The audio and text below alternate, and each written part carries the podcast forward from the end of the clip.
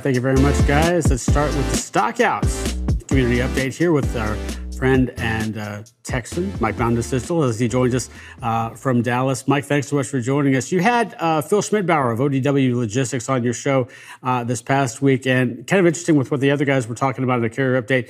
Uh, just wanted to get your thoughts on what he talked about, as well as the idea of CPG, knowing that we've gone through kind of this peak period that wasn't so much of a peak period.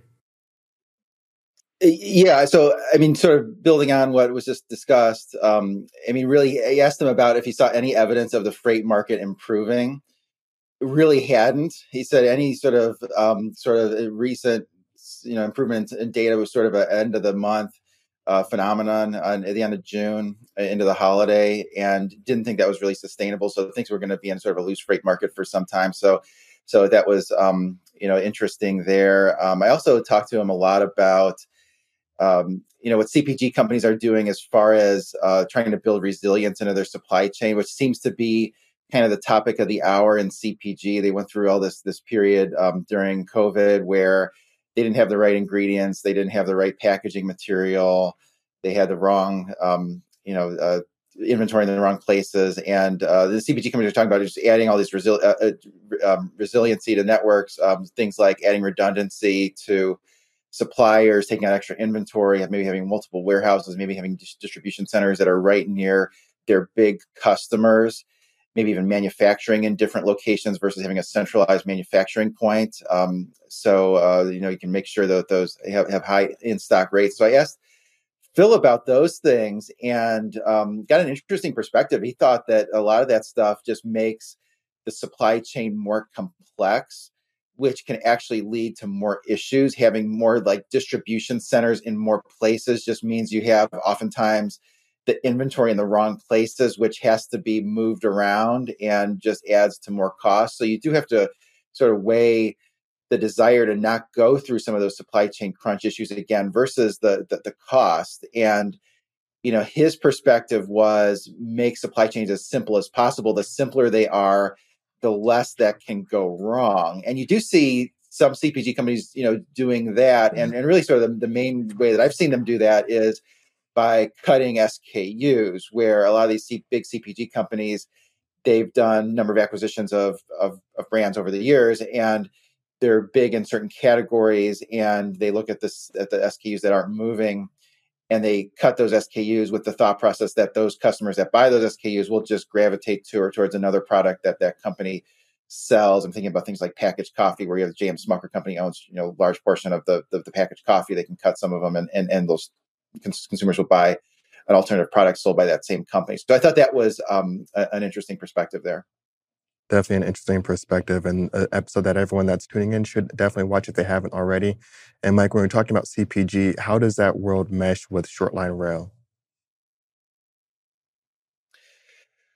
Well, shortline rail is, is, something different altogether, and there might be a little bit overlap in terms of uh, getting uh, some of the, the, the, raw ingredients on, on the short lines. But um, you know, I want to talk about short lines here also because did a, a show last week. Uh, Joanna Marsh and I interviewed Chuck Baker, uh, Chuck Baker is the president of the American Shortline and Regional Railroad Association on our show. PSR, People Speaking Rail, and so that's a the, the organization that represents the shortline railroads. There's about 600 shortline railroads. So those are the rail branches that the Class One railroads were allowed to divest uh, when the ra- ra- railroad industry was uh, deregulated, and the reason for their existence is to really provide excellent customer service in the first and final miles of a railroad move. So they might move the products from you know one particular shipper, let's say 30 miles to a class one, and the class one takes it you know a thousand miles or something like that. So you know some of the takeaways from that discussion is that they're seeing service getting uh, quite a lot better on the railroads. Particularly CSX was the one that, that they called out as being ahead of the, the, the competitors. So I thought that was encouraging. That the, you know Chuck Baker was was encouraged by um, what he's hearing from the new crop of Class One railroad CEOs. A lot of those are uh, customer focused. Um, you know, thinking about things like growing the revenue. I mean, you think about short line railroad really is dependent on class ones for service. They sort of think about service the same way a shipper does because their their competition is um, you know really the, the highway, which is why the the class uh, the, the short line railroads are you know, very much opposed to having uh, new rules to allow, um, you know, larger, you know, heavier trucks.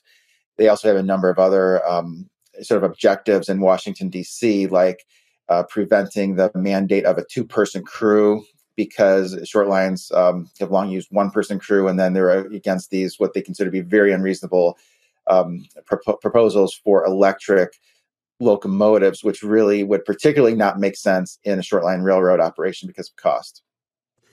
Mike, as you look at short line railroad, or sorry, the, the, the, class ones, I should say, in terms of the fact that we, in, in the not too distant past, uh, we've seen obviously the big merger, uh, CPKC becoming uh, much larger, obviously still small compared to the rest, but um, we haven't heard that many mergers or that many acquisitions of short line to some of these larger class ones. Is that an area that do you see short line as having good health moving forward, or is uh, that possibly a new frontier there for the class ones to continue to snap up entities and try and improve their networks?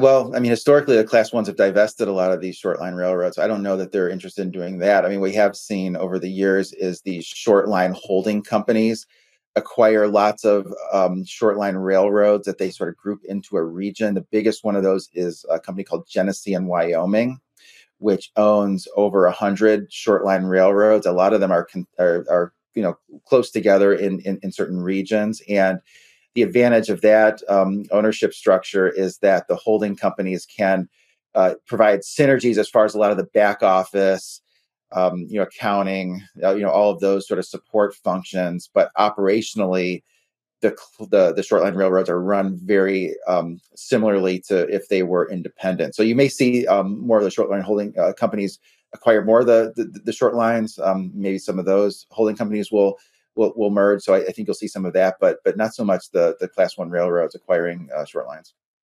Mike, tons of great information in this short segment. If people want to find your next episode, where can they do that? And can you give us a little bit of a sneak peek for it?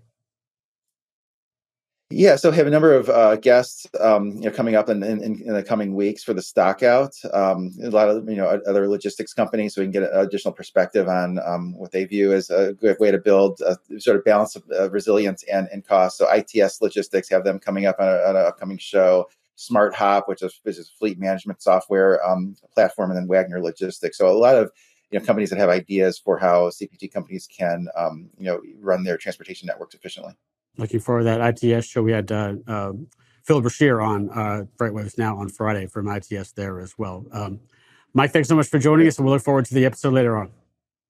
Okay, great. Thank you.